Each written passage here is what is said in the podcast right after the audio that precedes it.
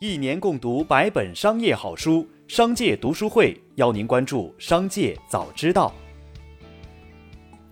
首先来关注今日要闻。二月九号，华为创始人任正非表示，二零二零年华为的销售收入和利润都实现了正增长。他表示信心更大了，而不是更小了。对于近期华为是否出售手机一事，任正非也回应道。不要理解终端就是手机，只要和人物连接的都是终端，手机只是终端中的一个部分。所以，华为公司永远不会出售终端业务。我们可以转让 5G 技术，但绝不会出售终端手机业务。任正非表示，华为不会拓宽业务领域，主要是拓宽电子系统、软件计算这些系统在不同行业的运用。一起来了解警示录消息。近日，博泰车联网与上汽通用五菱联手举报腾讯垄断，已向有关部门递交反垄断举报书，称腾讯滥用市场支配地位，通过向汽车厂商施加压力，封杀博泰具有微信功能的车联网产品，不能与汽车厂商进行交易。对此，腾讯回应称。两公司开发的软件未获得腾讯公司授权和许可，涉嫌构成商标侵权及不正当竞争。腾讯已向法院提起诉讼，认为恶意炒作垄断不应当成为侵权的挡箭牌。二月上旬，丁真代言电子烟广告相关海报在朋友圈转发。经查，海报为电子烟品牌悦客在四川成都的直营店通过官方微信号发布。据悉，丁真肖像权由理塘县国资集团掌握，该款海报属于侵权。媒体了解到，市场监管部门已介入调查。二月五号，悦客品牌方称，该图片为门店工作人员自行拼图，悦客决定终止与该门店合作，并进行处罚。目前，该门店已关闭。二月九号，针对近日名为“中国商业经济学会母婴产业委员会”要求会员下架雀巢旗下家宝品牌婴幼儿米粉产品一事，雀巢相关负责人表示，已向国家相关部门举报，并保留诉诸法律的权利。公司旗下所有家宝产品都是安全的。雀巢认为该机构混淆视听，严重损毁了公司品牌声誉。中国商业经济学会被列入严重违法失信名单。再来关注企业动态。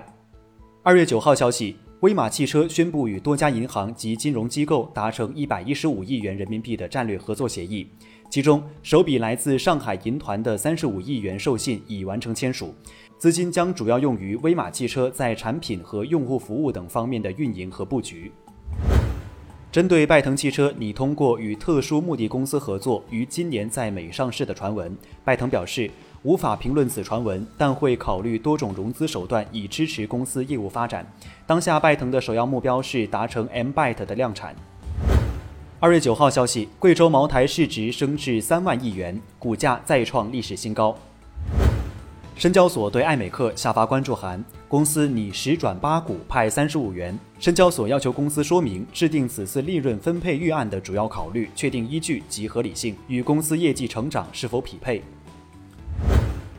一起来了解产业新闻。据悉，二月八号，多家中介公司被深圳相关部门紧急通知开会，要求从即日起。二手房经纪公司的所有平台，包括网站、APP、橱窗广告、宣传单、公司或经纪人的各类社交媒体，均不能发布高于成交参考价的房源信息。高于参考价的房源可以过户，买家必须签一份风险告知书。昨日，深圳市住建局宣布建立二手住房成交参考价格发布机制。二月九号，工信部与主要汽车芯片供应企业代表进行了座谈交流。汽车芯片供应企业代表均表示，已针对当前市场情况，积极采取设立专项工作组，加强与整车零部件企业沟通交流，启动备用产能、加快物流运输等手段，增强市场供给能力，与上下游企业加强协同，努力缓解汽车芯片供应紧张问题，为中国汽车产业平稳健康发展提供有力支撑。二月九号，央行发布数据显示，二零二一年一月人民币贷款增加三点五八万亿元，同比多增两千两百五十二亿元，人民币投放创单月历史新高。而自二零一八年以来，每年一月贷款投放均创下历史新高。具体来看，一月贷款主要投向企业中长期贷款，以个人住房按揭贷款为主的居民中长期贷款。最后，再把目光转向海外。近日，有外媒报道称，TikTok 在美国积极探索电商业务，并将在该领域与 Facebook 展开正面交锋。比如计划推出在线购物工具，帮助视频创作者分享产品链接，并自动从销售额中赚取佣金。二月九号，SpaceX 创始人马斯克表示，一旦能很好预测现金流，就将推动星链 IPO。星链计划曾被马斯克称为平生所做最难的工程项目之一。星链预计将由大约一点二万颗卫星组成，二零三三年开始产生自由现金流。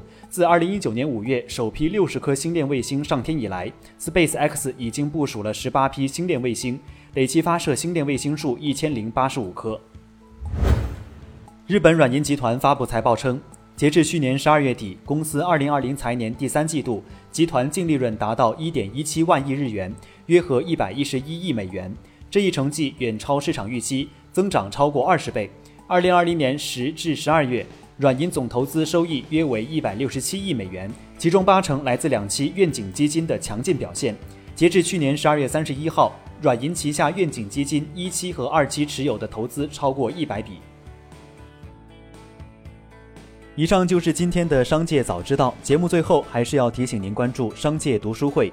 精选百本商业好书，一起养成一个长久读书习惯。加入商界读书会，和我们一起用听的方式见证自己的成长。微信关注“商界食堂”，回复“读书会”就可了解加入。期待与您相见。